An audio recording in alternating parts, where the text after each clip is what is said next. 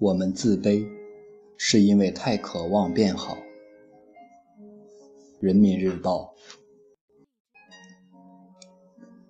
有个姑娘留言问我，我很自卑，我特别想变成一个自信的人，请问有什么好的建议呢？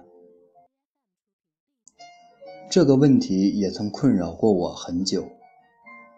我把这条消息加了星标，思考了两天才回复他。其一，我们自卑，不是因为我们不好，而是因为我们太渴望变好了。其二，想走出自卑，就该先尝试着认知自己，接纳自己。认识和接纳自己。我花了不长不短的一段时间。头二十年里，我一直是个自卑的姑娘。我自卑于我的外表，眼睛不够大，眼距宽，接近于单眼皮的内双，牙齿不够白，矮，还有点胖。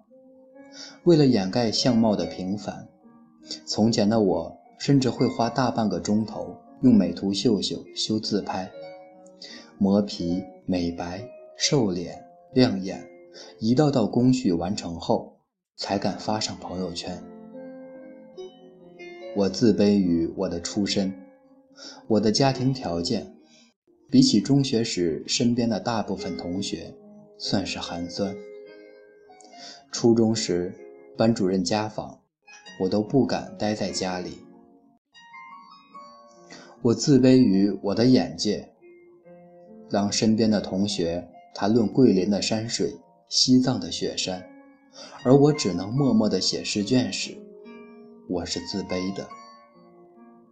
当文艺汇演，身边的同学展露钢琴、小提琴、琵琶等等才艺，而我只能新鲜地看着，连鉴赏的能力都没有时，我是自卑的。我从前以为，等我年龄渐长，一个个弥补了曾经的缺憾，就不会自卑了。可是，我发现，等我学会用化妆掩盖缺陷时，本来就比我好看的姑娘已经健身整容，把我甩了不止一条街。等我去过几个临近省份旅游时，同学们已经去国外游学，秀的都是各种我看不懂的英文定位。等我勉强会认一些奢侈品牌的 logo，他们街拍拎着的手袋已经是一些低调奢华的经典款了。所以，我继续自卑着，任由糟糕的情绪消耗着自己。让我觉得不能再自卑下去的是两件事。第一件事，令我发觉，我的自卑让我在感情中毫无安全感。我的前男友，颜值、家境都比我好，连性格都比我温柔平和。他对我的好，现在现在想来还是很感动。可是。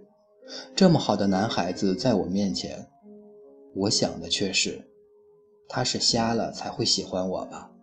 我哪里当得起他的喜欢？你看，一个人太自卑，会连幸福都害怕。珍贵的感情降落在我的世界，我却自我卑微到深深恐惧，怕自己当不起，受不住。连我自己都无法喜欢自己，又怎么能让别人喜欢我？第二件事，令我发觉，我的不自信会让相信我的人失望。有一次，老板带我去和他的几个朋友茶叙，谈一桩很有可能达成的写作。老板向他朋友介绍我。说我的专业能力如何如何，句句都是赞扬，而我本来就因为在座的都是大咖而如坐针毡，听到老板夸我，更是紧张不已，连忙摇头摆手解释说，自己没有那么好。看到我那么怯场，老板朋友眼神里的欣赏明显冷却下来，老板面子上也有些挂不住。这件事让我深深的内疚，我觉得自己辜负了老板的信任，我的不自信让别人对我的相信没有了立足之处。我开始深刻反思自卑这件事，我发现。我的自卑，是因为我对自己没有充分的认识和评估，又太渴望变好，理想过高，以至于现实和期待相差甚远，最终引发自我恐慌。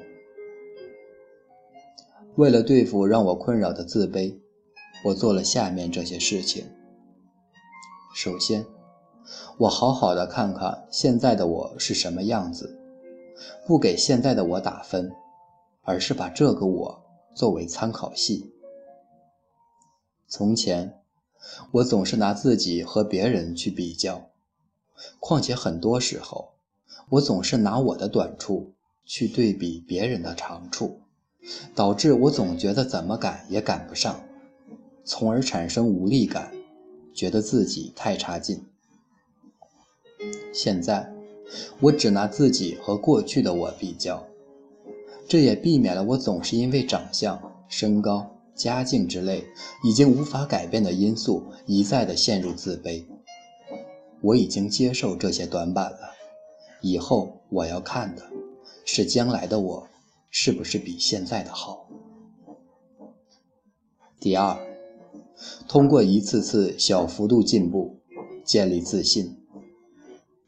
比如，我以前自卑于自己不敢在公众场合发言，我羡慕那些能够对着满场听众谈笑风生，时不时随口讲出几个段子的天生演说家。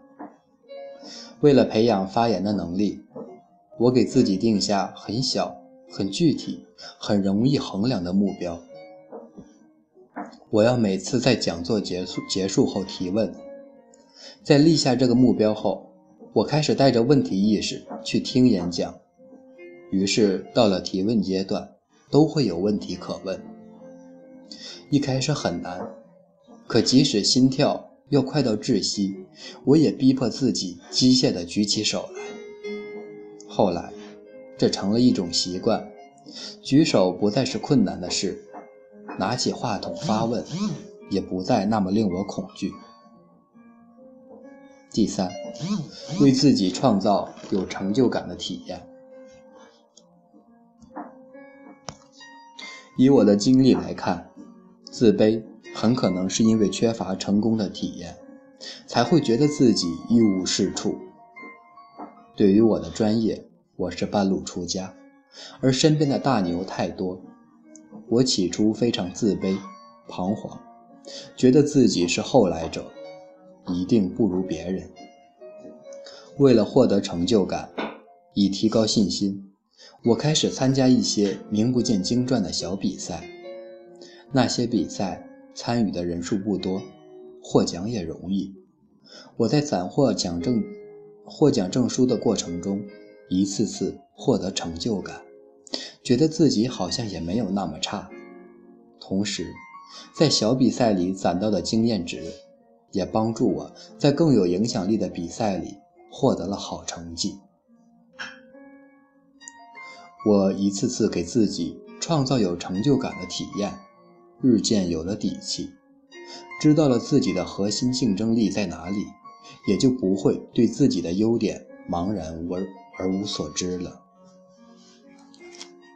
现在的我，依旧是那个眼睛不大、眼距太宽的普通女孩。可我戴上了一副很有修饰性的眼镜，比以前好看了一些。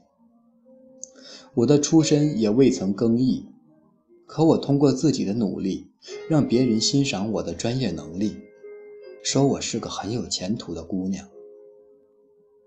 我依旧没钱环球旅游，不会拉小提琴，买不起奢侈品，可起码我知道了，我的闪光点在哪里？我男朋友为什么喜欢我？我的核心竞争力在哪里？我老板为什么信任我？走出自卑的过程，也是与自我和解的过程。在这段经历里，我学会了正确评估自己，不过分苛求自己，在一点一滴中打造更好的自己，心态也从浮躁、急迫变得日渐平和。如果你和曾经的我一样自卑，那么说明你特别渴望变得更好，这是很好的初衷。接下来，慢慢认识、接纳和一步步的提高自己吧，我们会越来越喜欢自己的。